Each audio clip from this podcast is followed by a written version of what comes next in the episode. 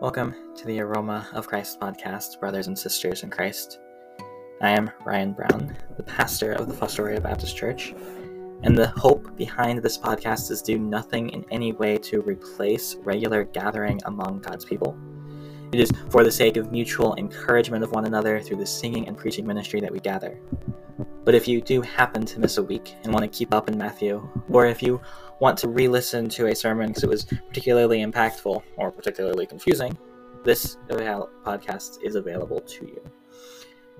And so we continue on the Aroma of Christ sermons from the pulpit of Fostoria Baptist Church.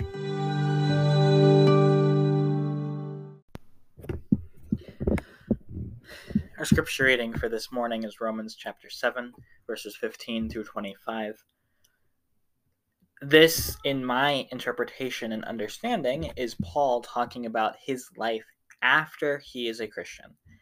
And the primary reason why I think that it's after he is a Christian is it fits the warp and woof of the argument of Romans as a whole, because it is true that after Romans chapter 5 and Romans 5 1, we're talking about effects of the one who has been justified by faith. I also think that it's the case because I don't think any man before he is a Christian can truly say, like Paul does here in this passage, that I delight in the law of God in my inner being.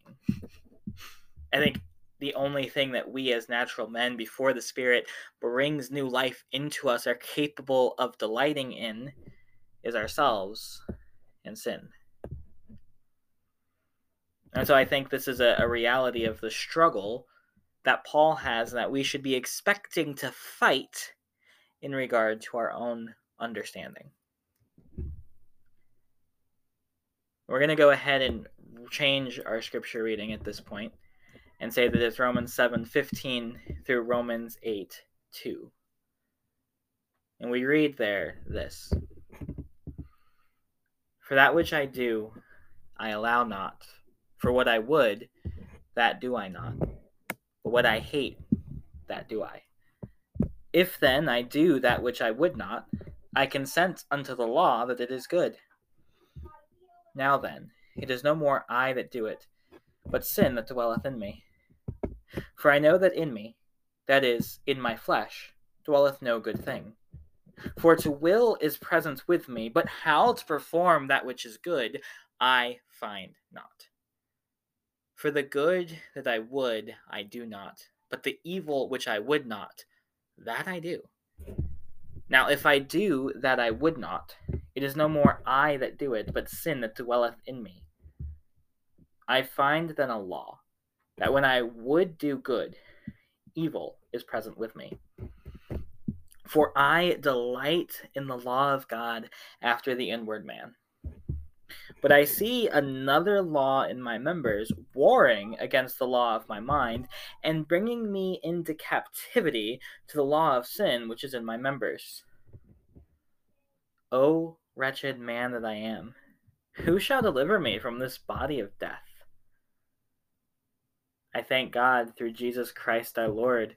So then, with the mind I myself serve the law of God, but with the flesh the law of sin. There is, therefore, now no condemnation to them which are in Christ Jesus, who walk not after the flesh, but after the Spirit. For the law of the Spirit of life in Christ Jesus hath made me free from the law of sin and death.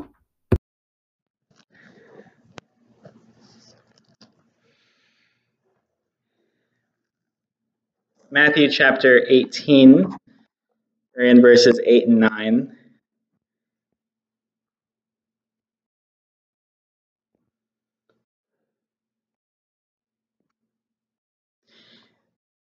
To Ellen's comment, we could all be reminded that Matthew 18 has been talking about how to enter the kingdom of heaven requires us to turn and become like little children. So if the children are invited back, then I guess we all do need to walk out. But we are here as little children thinking through what it means to serve one another, being those of this lowest status, dependent unable to care and provide for ourselves. And ultimately, then, having nothing in our hands to offer, clinging to the cross of Christ, we serve. And what our service last week specifically looked at was thinking about how we are to pursue holiness together, not putting stumbling blocks in anyone else's way, but welcoming the one such little child in the name of Jesus. We didn't quite finish thinking about stumbling blocks. Jesus directs our attention not just to stumbling blocks that are outside, but those that come from within. It kind of seems to remind us that one of the first steps of pursuing holiness together is pursuing holiness individually. And so Matthew 18, verses 8 to 9 says this Wherefore, if thy hand or thy foot offend thee, cut them off and cast them from thee. It is better for thee to enter into life halt or maimed, rather than having two hands or two feet to be cast into everlasting fire. And if thine eye offend thee, pluck it out and cast it from thee. It is better for thee to enter into life with one eye, rather than having two eyes to be cast into hellfire. Father, do ask, we do ask, Lord, that you would help us to think rightly through these words, that we would understand the message and point that you are teaching us today, that we would understand more about you in wholeness and completion. Lord, I, I thank you for all that you have done and will do in our lives. How you have redeemed us and brought us to be a people for your own possession. How you organize and, and ordain all things according to your will for your ultimate glory and for our good our conformity to Jesus Christ, and our eternal salvation.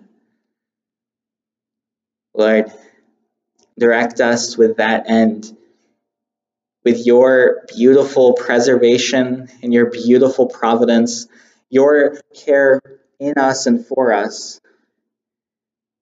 May uh, we, underneath that, then, be intentional about fighting the sin that still remains within us. May we be careful about the evil that lies close at hand when we want to do good. And may we evermore strive to obey you and to live in faith. And so, Lord, we pray. In Jesus' name, amen.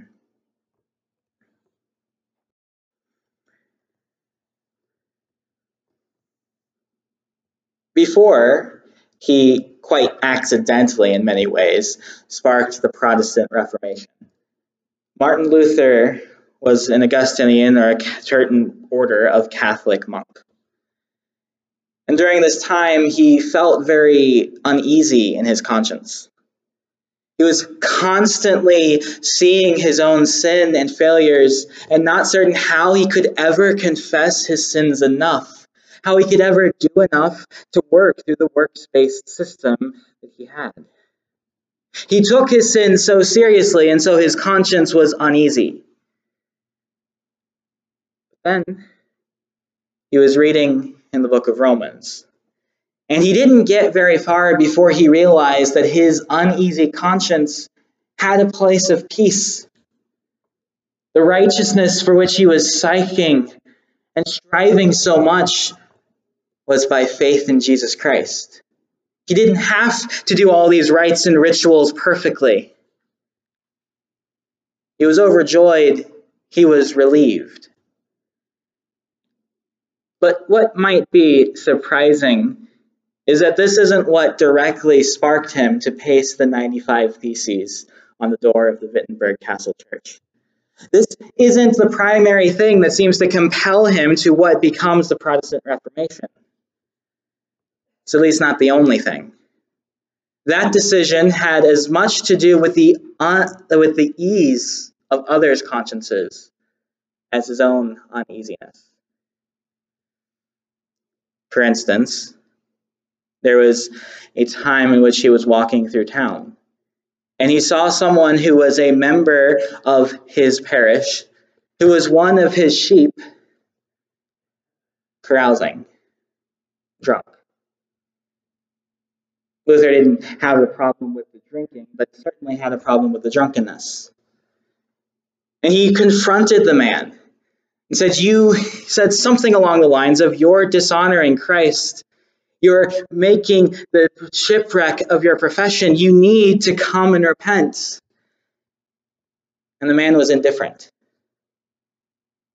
He could not really have cared less because he had intention of paying his indulgence and having his sins forgiven. So why not continue in sin? Luther was certainly not indifferent to that. It was frustrating. It was disappointing, deadening, disheartening, depressing, and it rightly should be. Trusting in this one right, not biblical, we might add, in order to grant some sort of forgiveness.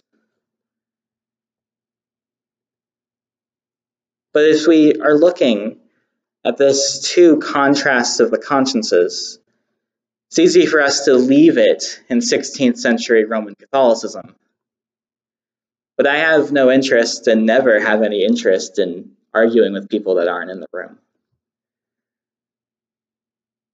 It didn't stay in 16th century Roman Catholicism. In fact, it didn't originate in Roman Catholicism at all.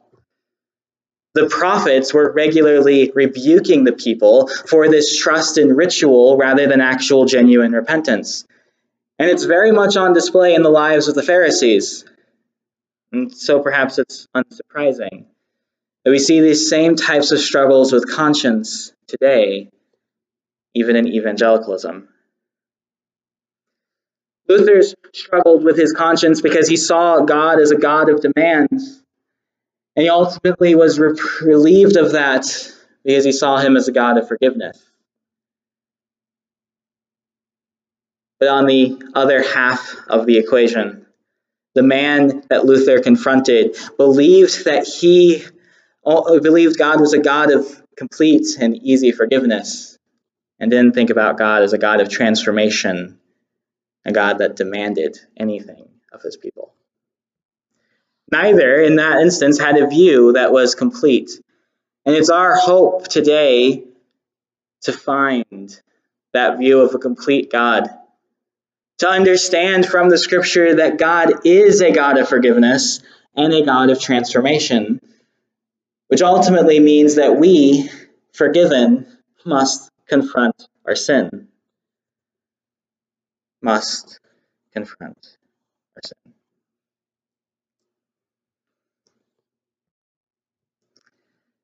As Puritan John Owen famously said, be killing sin or it will be killing you. Now, when we get into Matthew 18, 8, and 9, it could be a little bit of a simplification to primarily speak about sin. After all, we looked last week at the word offense and saw it to be anything that would cause you to stumble from faith and obedience. And sin is just one category of such a stumbling block. But I would argue for two reasons that Matthew 18, 8 to 9 is primarily focused on sin as the stumbling block. And the first is that it's from our own lusts that this is coming. It's our own hand, our own foot, our own eye that is causing the stumbling. And the great enemy that lives within us that we must confront is our flesh or the sin that dwells within us, as Paul describes. The other reason is that we've seen very similar words from Jesus before. In his first discourse or speech in Matthew's Gospel in chapter 5. Let's go ahead and turn back to Matthew 5, part of the three chapter Sermon on the Mount. In the end of chapter 5 is six settings of looking at what the law said, but Jesus saying, But I say unto you, where he's confronting the reality of having external conformity to God's demands without caring about the inside at all. And then the second of these, he focuses in on adultery and says it's not about just not having sex. It's also about keeping your thought life pure, not lusting after a woman and committing adultery in your heart. And in that context of fighting against the sin that's inside, Matthew 5 29 through 30 says, And if thy right eye offend thee, pluck it out and cast it from thee. For it is profitable for thee that one of thy members should perish, and not that thy whole body should be cast into hell. And if thy right hand offend thee, cut it off and cast it from thee. For it is profitable for thee that one of thy members should perish, and not that thy whole body should be cast into hell. This call, if your right hand, if your right eye is causing you to stumble, to cut it off and throw it away, that is the call here in Matthew 5 of fighting against sin. And so when it's repeated in Matthew 18, we ought to be thinking well about that. Ought to be thinking about the seriousness with which we confront sin in our own lives. We're going to follow this structure today. As we think about God being a God of forgiveness, but not just forgiveness, but of transformation, we're going to look at be killing sin, or it'll be killing you, and finally look at a reward. And so we begin by looking at be killing sin.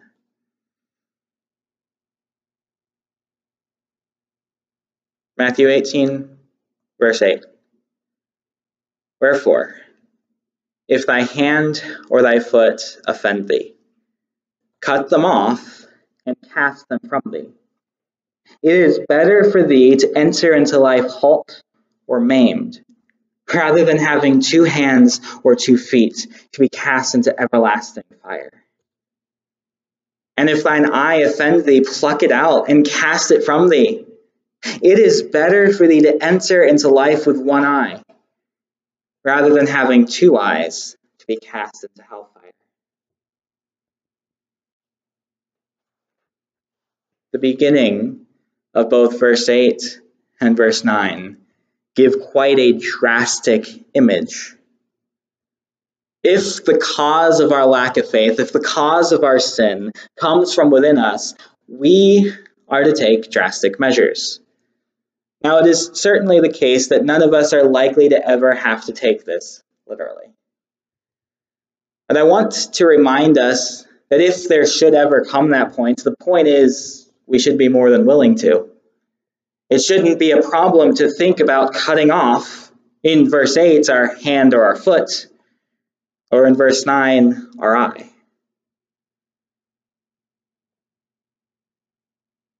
My sister was born with a heart condition. She's one of the first people to have ever actually lived with this particular heart condition. But as she was being treated for the heart condition, she had a stroke that severely limited the strength of her right side, including to this day. She can't fully extend her right hand. She's been told that she will never be able to learn to drive because she doesn't have the strength to do so, even if the pedals get switched to the other side so she could use her left foot. And she most certainly then has a lot of things that she has to do differently because her hand is barely usable. That's significant of how much her normal life and even the independence of driving is removed from her because her hand is weak. But even then, she still has it. The point that Jesus is making about the seriousness is he's saying it would be better to cut it off than to play and take sin lightly, to take the stumbling blocks placed before us. It is better to cut off the scandalizing body parts, regardless of how much we use them in order to fight sin appropriately. And see, even though we know that our hands are used all the time and our feet are used all the time, and it's good to have strong working ones, we intuitively understand that there are some things that are more important. For instance, consider a situation of someone having a cancer in a part of their body. And they're told, if you don't do anything, you'll live for about 30 days. We could give you much longer time in life simply by cutting off the part that's cancerous, whether it be a foot or a hand. We'd find it quite strange if someone said, No, I must keep my hand, I must keep my foot. We know that it's better to have the amputation than to die.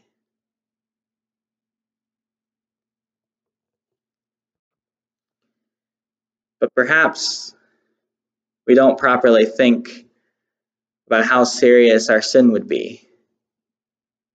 How it's not something to be treated lightly. Christ did go to the cross and die because we were sinners and sinful. If the point and image that Jesus can be presented is stated bluntly, as we've seen so far today, it's that amputation is preferable to stumbling. It's preferable to losing state faith. It's preferable to sin. And to the point of Matthew 5, 29 to 30, as I now make this appeal to us, brothers and sisters, that we be this intentional about killing sin that we be this intentional about, by the Spirit, putting to death the deeds of the body. I want to remind us that I'm not just saying anything about outward conformity. There, there have been times in which there I've heard um, preachers talk about killing sin, and it sounds like they want you to live a certain way that others can see, rather than actually be fighting sins that are inside of us. The sin, the seed of every sin, is within you. So rightly says McCheyne, famous for his reading program. Read through the Bible in a year. Certainly, not about the non biblical commands that sometimes get looped into the idea of fighting against sin. It's not about going to movie theaters or not. It's not about drinking or not. It's about actually fighting sin intentionally. Fighting sins like judgmentalism, impurity, self righteousness, selfishness, greed. It's about fighting anger, bitterness, malice, unkind words. Things that society at large aren't going to point to and say, well, that's a significant problem that needs to be addressed, but things that do need to be addressed because there's no such thing as a light sin. There's no such thing as a sin that we can't take in this sort of way. We can't flirt with any small sins, but must fight them all. God is a God of forgiveness, but also of transformation. He didn't forgive us of our sins so that we could go on living however we wanted. It's not, shall we continue in sin that grace may abound. It's that we've been saved to live a life of righteousness that ultimately drives us into closer communion with Him so that we can enjoy His fellowship more because we are striving to be near Him and striving to be like Him. There is one area in the Christian life where we are called to not ever be content. And that is fighting our sin and fighting for obedience. And people can fight in pretty dramatic ways. And depending upon your particular personality and your particular sin, it might look differently. But we should be willing to take drastic measures because we know our sin is significant. and we shouldn't be comfortable with any sin that is present within our lives. J.C. Ryle once said that a true Christian is one who is not only peace of conscience, but war within. He may be known by his warfare as well as by his peace. A casual view of sin can be an indication that one is just a nominal Christian.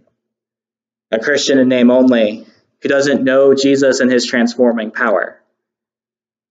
Which leads in to the second point of Matthew 18, 8 to 9. Be killing sin, or it will be killing you.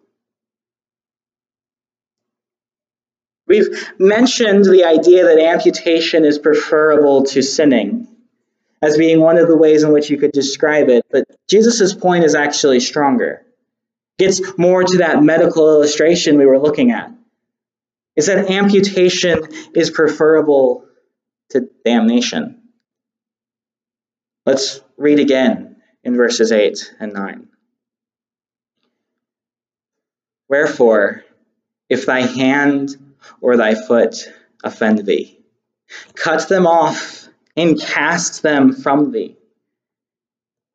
It is better for thee to enter into life halt or maimed, rather than having two hands or two feet to be cast into everlasting fire.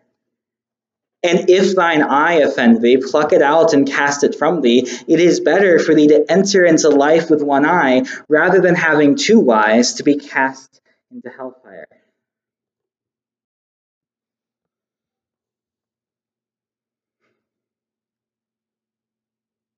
Jesus' words can seem a bit strange, but they are very much severe. Jesus is raising the stakes of what's going on, talking to his disciples, saying, If your hand or your foot causes you to sin, cut it off, because that's preferable than being cast into everlasting fire. If your eye is causing you to sin, pluck it out and cast it from you, for that is preferable to being cast into hellfire.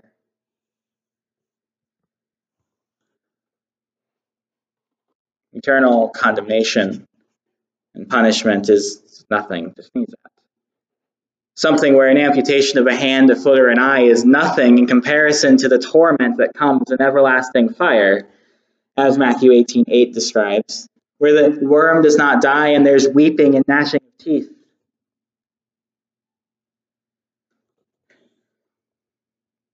Something we would never wish upon anyone, no matter how much we disliked them, or even if we were comfortable with the word, hated them. And Jesus is saying that we should treat our sin seriously so as to not find ourselves there. He presents us a warning to fight for our faith and against sin with this serious earnestness that says that we would be willing to accept amputation so that we would not be cast into everlasting hellfire. And I'd like us to turn to Hebrews chapter 12 and look at verse 14.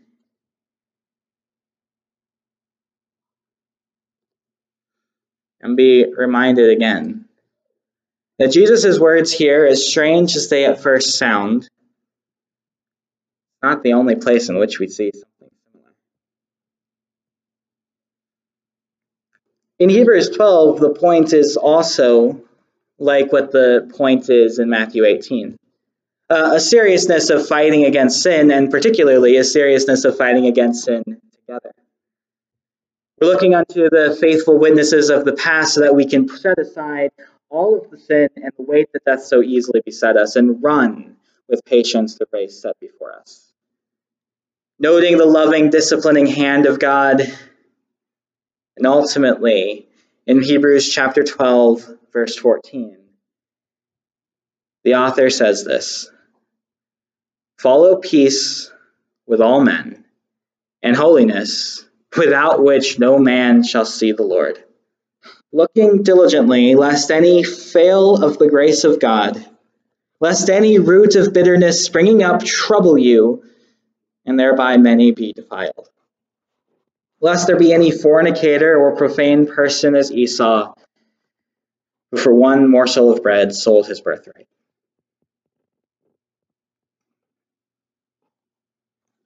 Strive for the holiness without which you can't see the Lord. And the author of Hebrews adds, be sure that your brother and sister are doing the same. Now, I understand that this gets sticky. And we've looked at this stickiness in the past. Judged based off of works, somehow our response to our sin as Christians affects our particular aspect. How does that all fit and work? And it is right, as we have done before, to respond to the stickiness by being reminded that yes, our salvation is built upon our continued perseverance in the faith, but our perseverance in the faith is not built on us. Ultimately, we can have assurance of salvation because the one who began the good work in us will bring it to completion at the day of Jesus Christ. We persevere because we preserve, and that in and of itself is beautiful and true. But what I've been starting to think and realize is that we find this aspect of life so sticky because though we talk at times about being born again Christians, we don't seem to spend much time actually responding to what regeneration is. When we talk about our testimony, we rightly talk about the faith and repentance that brings us to Christ from the human standpoint, rather than the work the Spirit's doing in us to give us new hearts and to bring us to that faith and repentance in the first place.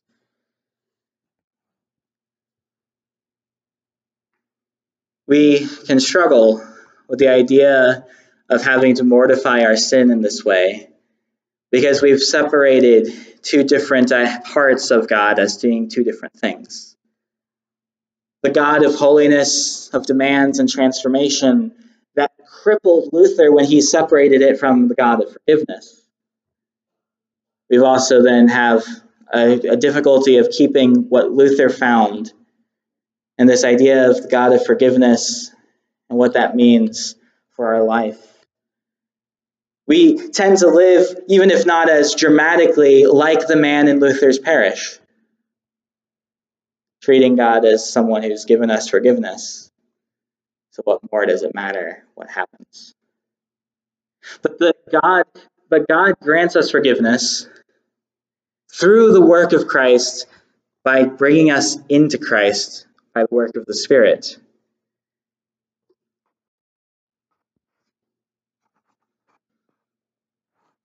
If we look in the Old Testament, if we think about the way in which the problem with the Sinai covenant is given, it's explained and given as being a problem not because the law wasn't good, there were certainly more laws added because of continued transgression, but there was in this one significant difficulty the people's hearts weren't inclined. Turn to Ezekiel 36. While you turn to this promise of a different situation, of a covenant that will come, let me read to you two other passages Deuteronomy chapter 36 and Jeremiah 31 33. All three of these promises of God doing a work in us. Because the problem in the Sinai law and the problem of humanity is that we cannot. We have a weight grinding us into selfishness and self love and sin that we cannot fight against unless God does a work within us. Deuteronomy 36 And the Lord thy God will circumcise thine heart and the heart of thy seed, to love the Lord thy God with all thine heart and with all thy soul, that thou mayest live. Jeremiah 31 33, but this shall be the covenant that I make with the house of Israel after those days, saith the Lord. I will put my law in their inward parts and write it in their hearts, and will be their God, and they shall be my people.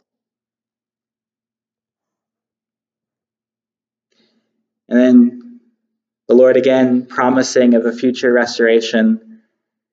Then will I sprinkle clean water upon you, and ye shall be clean. From all your filthiness and from all your idols will I cleanse you. A new heart also will I give you, and a new spirit will I put within you. And I will take away the stony heart out of your flesh, and I will give you an heart of flesh. And I will put my spirit within you, and cause you to walk in my statutes, and ye shall keep my judgments and do them.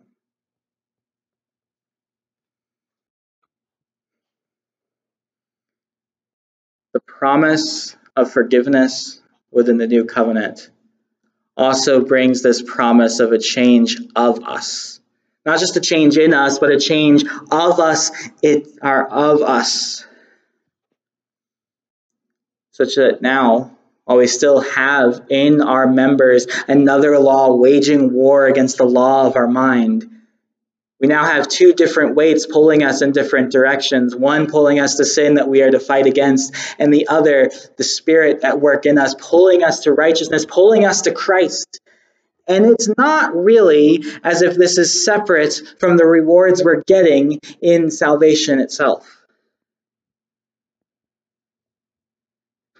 Ultimately, it's not accidental that we're pursuing obedience and holiness. It's not part of the payment, it's part of the benefit. Because it's part of the promise of giving us a holy desire to see God. It's part of the desire to ultimately understand Him and rejoice in Him. The desire to, to have lives of obedience given within us is the benefits, one of the first benefits working in of our salvation. Because holiness brings us into closer fellowship with God and allows us to see. And that closer fellowship, that whole point reminds us that the demand to amputate as opposed to accept damnation is not supposed to be a legalistic burden weighing us down. Back in Matthew 18:10, Jesus is about to tell us that it is not the will, this is Matthew 18:14 it is not the will of your Father which is in heaven that one of these little ones should perish. The very act of regeneration that brings us this act of transformation throughout our Christian lives is also an act of great forgiveness that shows that God, who set his love on us from eternity past, who continued to work and sent his Son to die for us, and has given us faith and repentance, is still at work within us so that he's not looking down trying to figure out who is not killing their sin enough.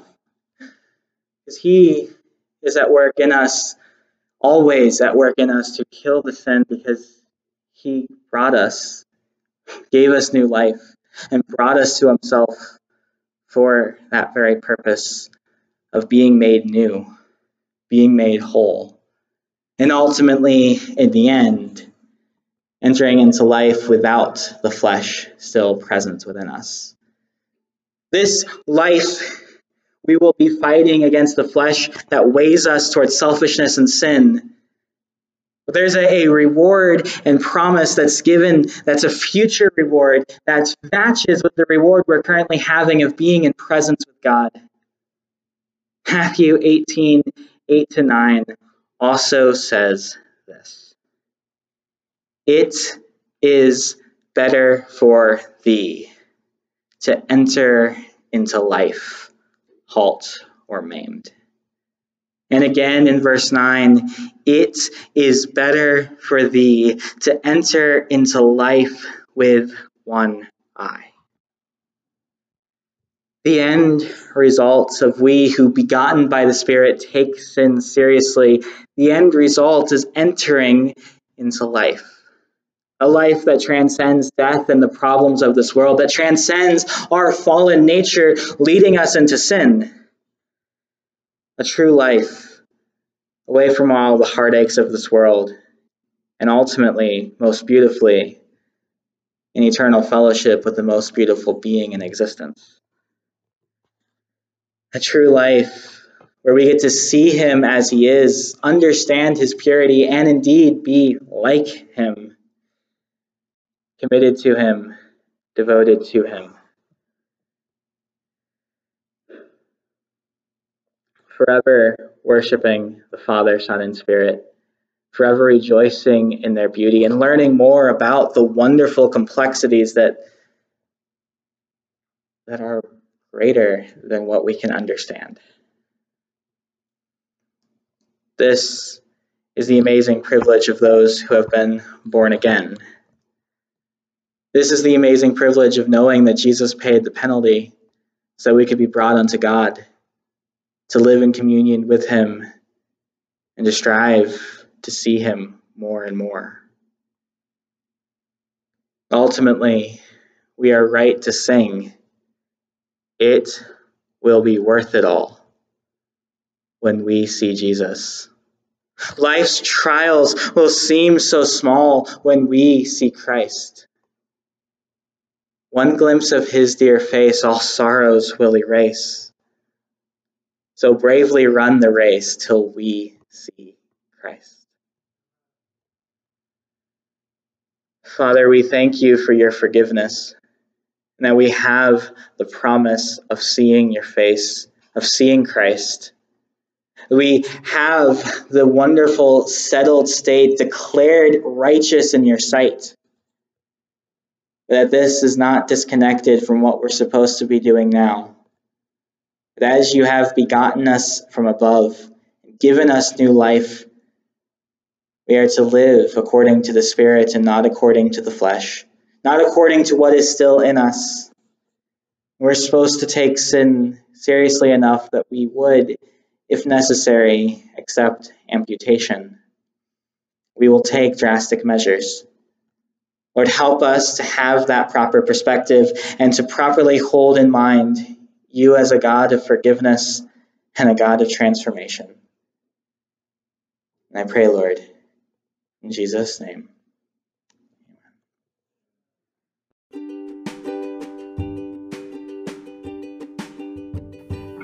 Thank you for listening to Aroma for Christ, sermons from the pulpit of the Fostoria Baptist Church.